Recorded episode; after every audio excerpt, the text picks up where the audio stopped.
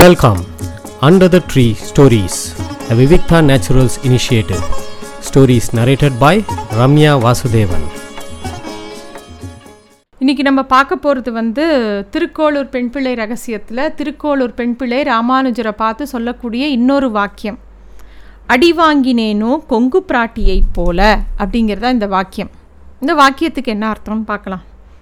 ராமானுஜருக்கு வந்து பல சீடர்கள் உண்டு. அதில் வந்து கொங்கு பராட்டி அப்படிங்கிறவ ஒரு ஒரு பெண்மணி வந்து அவருக்கு சீடராக இருந்தா.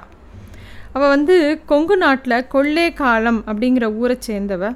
அவங்க ஊரில் வந்து ரொம்ப வருஷமாக மழையே பெய்யலை. அதனால் பஞ்சம் வந்துடுத்து.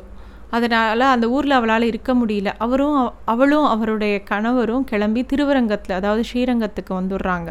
அங்கே வந்து தங்கி தினமும் அவள் வந்து ராமானுஜர் வந்து அந்த வீதியில் வந்து ஒவ்வொரு இடமா எல்லார்கிட்டேயும் பிக்ஷை எடுத்து சாப்பிட்றத பார்க்குறா அவர் ஒரு சன்னியாசி இல்லையா? அவர் பிக்ஷை எடுத்து தான் சாப்பிடுவார். அப்படி பண்ணுறச்ச ஒரு நாள் இவள் வந்து ராமானுஜரை வீதியில் போய் சேவிக்கிறா. அவரும் உனக்கு என்னம்மா வேணும்னு கேட்குறா அவள் வந்து ஒரு கேள்வி கேட்குறா சுவாமி நீங்கள் தினமும் ஒவ்வொரு வீடாக போய் பிக்ஷை எடுத்து சாப்பிட்றேள். உங்களுக்குன்னு எந்த சொத்தும் இல்லை. அப்படி இருந்தும் பெரிய பணக்காராலேருந்து இருந்து அறிவாளி இருந்து எல்லாரும் உங்களை விழுந்து சேவிக்கிறாளே. அதை பார்க்க எனக்கு ஆச்சரியமாக இருக்குது அதுக்கு என்ன காரணம் அப்படின்னு கேட்குறா ராமானுஜரும் சொல்கிறார் அதாவது பெண்ணே என்கிட்ட ஒரு மந்திரம் இருக்குது அதை எல்லாருக்கும் உபதேசம் பண்ணுறேன் நான் ஒருத்தருக்கு மந்திரம் உபதேசம் பண்ணும்போது அவளுக்கு நான் குருவாயிடுறேன். அதனால் அவளாம் என்னை பணியோடு சேவிக்கிறா அப்படின்னு சொல்கிறார் அதுக்கு கொங்கு பிராட்டி சொல்கிறா சுவாமி எனக்கும் அந்த மந்திரத்தை சொல்லி கொடுங்கோலேன் அப்படின்னோடனே ராமானுஜருக்கு ரொம்ப கருணை. உடனே அவளுக்கு பஞ்ச சம்ஸ்காரம் பண்ணி வைக்கிறா. பண்ணி வச்சு அஷ்டாட்சர மந்திரத்தையும் அவளுக்கு உபதேசம் பண்ணி வைக்கிறார். கொஞ்ச நாள் ஆறுது. அவளோட கிராமத்தில் பஞ்சம் தீர்ந்து போச்சு எல்லாரும் சௌக்கியமாக இருக்கான்னு தெரிஞ்சவுடனே ராமானுஜர்கிட்ட போய் விடை பெற்றுக்கிறா நான் வந்து என் கிராமத்துக்கே போகிறேன்னு அவரும் சந்தோஷமாக அவளை ஆசீர்வாதம் பண்ணுறார் அப்போ அவரோட பாதுகையை வந்து அவள் கேட்குறா அவரும் அவர் அவளுக்கு ஆசீர்வாதம் பண்ணி அந்த பாதுகையை கொடுக்குறா. அதை எடுத்துட்டு அவள் வந்து கொங்கு மண்டலத்துக்கே திரும்பி போயிடுறா. அப்போ அந்த காலத்தில் அப்புறம் வந்து என்ன ஆறுது? ஒரு சைவ சோழ மன்னன் வந்து வைணவர்களை எல்லாம் பிடிச்சி சிறையிலிடணும்னு நினைக்கும்போது ராமானுஜரோட சிஷ்யர்கள்லாம் ராமானுஜரை வந்து ஸ்ரீரங்கத்தை விட்டு விட்டு போகணும்னு சொல்லி அவரை கிளப்பி கூட்டின்னு போகிறா கர்நாடக மாநிலத்தை நோக்கி கூட்டின்னு போகிறா அப்படி போகும்போது ஒரு காட்டு பிரதேசம் வழியாக போகும்போது வழி தெரியாமல் கொங்கு நாட்டுக்கு போய்ட்றா. அப்போ அங்கே பக்கத்தில் இருக்கிற இந்த கொங்கு பிராட்டி வாழக்கூடிய அந்த கிராமமான கொல்லேக்காலம் அப்படிங்கிற ஊருக்குள்ள ஒரு பெண்மணி எல்லாருக்கும் நிறையா சாப்பாடு போடுறான்னு கேள்விப்பட்டவொடனே அங்கே போக சொல்கிறான் இவரும் ராமானுஜரும் அவரோட சிஷ்யர்களும் அந்த மா அந்த பெண்மணியோட வீட்டுக்கு போகிறா வந்திருக்கிறது ரொம்ப காலம் ஆனதுனால வந்திருக்கிறது ராமானுஜர்னு கொங்கு பிராட்டிக்கு தெரியல.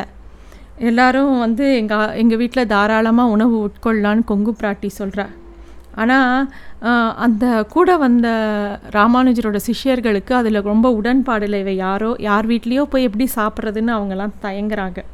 அப்போ அவள் சொல்கிறா நான் ராமானுஜரோட சிஷ்யை நான். அதனால நான் வந்து அவ அவரை நினச்சிட்டே தான் சமையல் பண்ணுவேன். நீங்கள் எல்லோரும் சாப்பிட்ணுன்னு அவள் சொல்கிறான் அதை கேட்டவுடனே அவள் எல்லாருக்கும் மகிழ்ச்சி.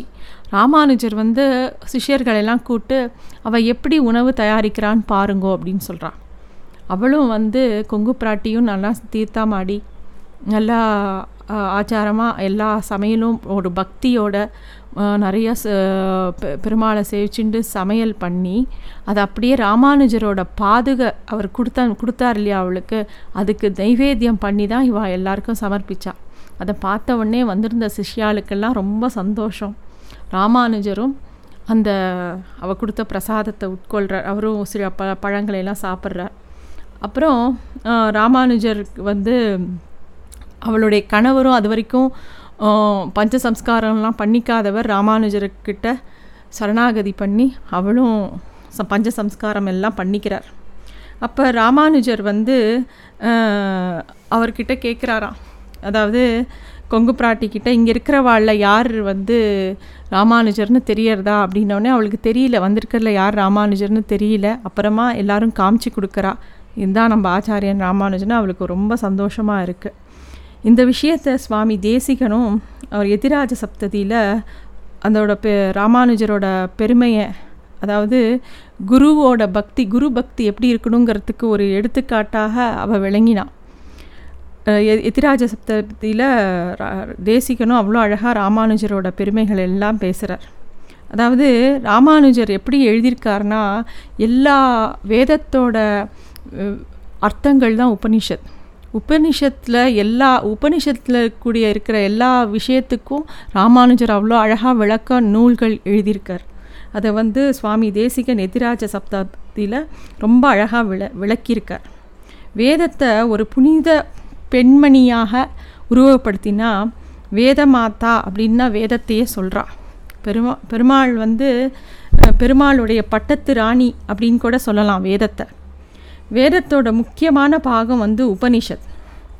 அது வேத சிரஸ் அப்படின்னே சொல்லுவாள் ஒரு வேதம் வேதத்தை ஒரு பெண்மணியாக நினச்சிண்டா அவளோட கூந்தல் தான் உபனிஷத்துன்னு வச்சுக்கலாம். அந்த அதை வந்து தப்பு தப்பாக நிறைய பேர் அர்த்தம் பண்ணி எழுதி அது அந்த கூந்தலையே அலங்கோலப்படுத்தினதை ராமானுஜர் அதை அழகாக வாரி அர்த்தம் பண்ணி அதை அழகாக பின்னி விட்ட மாதிரி எழுதியிருக்காராம் தேசிகர். அது அவ்வளோ அழகாக உருவகப்படுத்தியிருக்கார். ராமானுஜரோட கடைசி காலத்தில் அவளுடைய அவரோட சிஷ்யர்கள்லாம் வந்து குருவை பிரிய போகிறோமேன்னு ரொம்ப துக்கம் அடையிறா. அப்போ வந்து ராமானுஜர் வந்து அவர்களை வந்து தன்னோட கொ- சிஷ்யான கொங்கு பிராட்டியை போய் பார்த்துட்டு வரபடி சொல்கிறாள் அவளும் போய் கொங்கு பிராட்டியை பார்க்க போகிறா கொங்கு பிராட்டி அவளை எல்லாத்தையும் எல்லாரையும் வரவேற்கிறா. ராமானுஜர் உங்களை பார்த்துட்டு வர சொன்னார் அப்படின்னு சொல்லவும் அவளுக்கு எதுக்கு இவரை அனுப்பிச்சிருக்கான்னு கொஞ்சம் யோசிக்கிறா அப்புறம் அவளுக்கு புரிஞ்சிடுறது. அவர் ஏதோ ஒரு விஷயத்தை புரிய வைக்கிறதுக்காக இவாளை அனுப்பிச்சிருக்கா. அதாவது ஏன்னா அந்த சிஷ்யர்களுக்கெல்லாம் ராமானுஜர் அவருடைய காலம் முடிய போகிறதுன்னு ஒரே துக்கம். அதனால இவள் அனுப்பிச்ச உடனே கொங்கு பிராட்டி என்ன பண்ணுறா அவள் எல்லாரையும் உட்கார வச்சுட்டு வேக வேகமாக போய் தன் தன்னோட கூந்தலை வந்து விரித்து போட்டு அதில் வாசனை தைலத்தை போட்டு நன்னா வாரி சிக்கெல்லாம் எடுத்துட்டு அதை அழகாக பின்னி முதல்ல சிகப்பு ஒரு சிகப்பு நூலும் செக சிவந்த பட்டு கயிற்றையும் வெண்மையான பட்டு கயிற்றையும் எடுத்துகிட்டு வரா.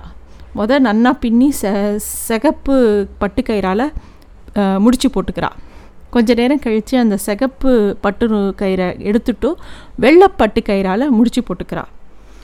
அந்த சிஷ்யர்கள் வந்து அப்புறம் வந்து கிளம்பி போக சொல்லிடுறா. இவாளுக்கெலாம் எதுவுமே புரியல சிஷ்யர்களுக்கெல்லாம். மறுபடியும் வந்து ராமானுஜர்கிட்ட இந்த விஷயத்த சொல்கிறா ராமானுஜர் சிரிக்கிறார்.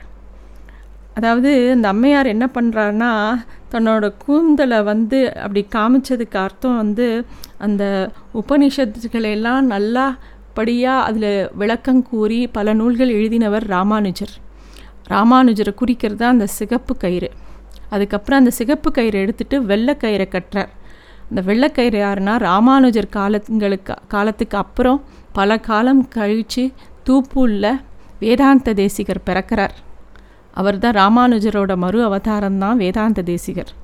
அவர் வந்து வெள்ளை அஹ், வெள்ளை கயிறு எதுக்கு கட்டுறான்னா அவர் வந்து கிரகஸ்தனாக இருந்தார். ராமானுஜர் சன்னியாசியாக இருந்ததுனால சிகப்பு கயிறும் வேதாந்த தேசிகர் வந்து சம்சாரத்தில் தான் இருந்தார். அவர் சன்னியாசி கிடையாது. அதாவது சம்சாரத்தில் இருந்தால் கூட பெருமாளை சேவித்து பெருமாளோட அனுகிரகத்தை பெறலாம் அப்படிங்கிற எடுத்துக்காட்டாக வாழ்ந்தவர் வேதாந்த தேசிகர். அதனால அவள் வந்து வெள்ளை கயிறை வச்சு கட்டிக்கிறா.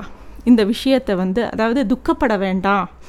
நான் இருக்க மாட்டேன் துக்கப்பட வேண்டாம் நான் திருப்பி பிறப்பேன் அப்படின்னு அந்த சிஷ்யர்களுக்கு புரிய வைக்கிறதுக்காக இந்த விஷயத்தை ராமானுஜர் கொங்கு பிராட்டி மூலமாக தெரிவிக்கிறார். கொங்கு பிராட்டி வந்து சாதாரண மனுஷி இல்லை அவள் ஒரு வேத மாதா அப்படின்னு சொல்லி அவளை பற்றி சொல்கிறார் இது மாதிரி இருக்க இன்னொரு அம்மையார் திருப்பூராதேவியார் அப்படிங்கிறவ அவளும் வந்து ராமானுஜரோட ரொம்ப சிறந்த பக்தை அப்போ வந்து அந்த அம்மையாரை பார்த்து ஒருத்தர் ஒரு நாள் கேட்டாராம் நீங்கள் ஏன் எப்போ பாரு பெருமாளை மட்டுமே சேவிக்கிறேள் திருமாலை மட்டும் ஏன் சேவிக்கிறேள் மற்ற தெய்வங்கள்லாம் ஏன் சேவிக்கிறதில்ல?